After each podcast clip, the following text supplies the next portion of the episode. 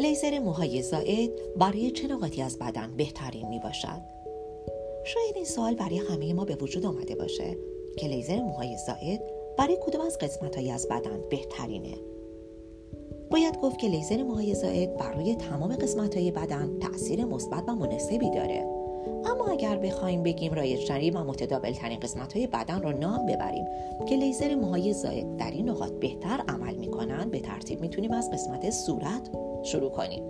صورت پاها زیر بغل و خط بیکینی ساعدها بازوها گونه و بعد بقیه نقاط بدن میشه لیزر کرد. و باز سوال بعدی اینه که لیزر موهای زائد برای چه نوع مناسب هست؟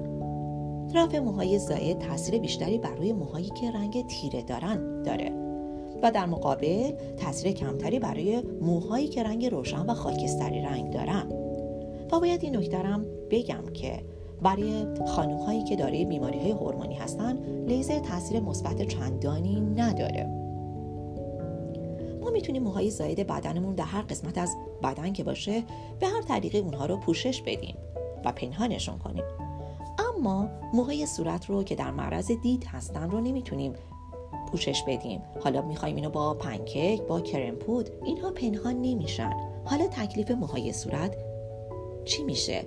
که در این موهای زاید صورت رو ما می‌تونیم از طریق لیزر درمانی رفع بکنیم. نواحی که صورت می‌تونه لیزر بشه پشت لب هست پیشانی چانه یا خط ریش و همچنین گردن. در این مورد هستش که حالا می‌بینیم که لیزر موهای صورت چه اثرات مثبتی رو برای شخص داره. اول از هر چیزی بهش اعتماد به نفس میده. موهای صورت خودش رو با خیال راحت برطرف کرده.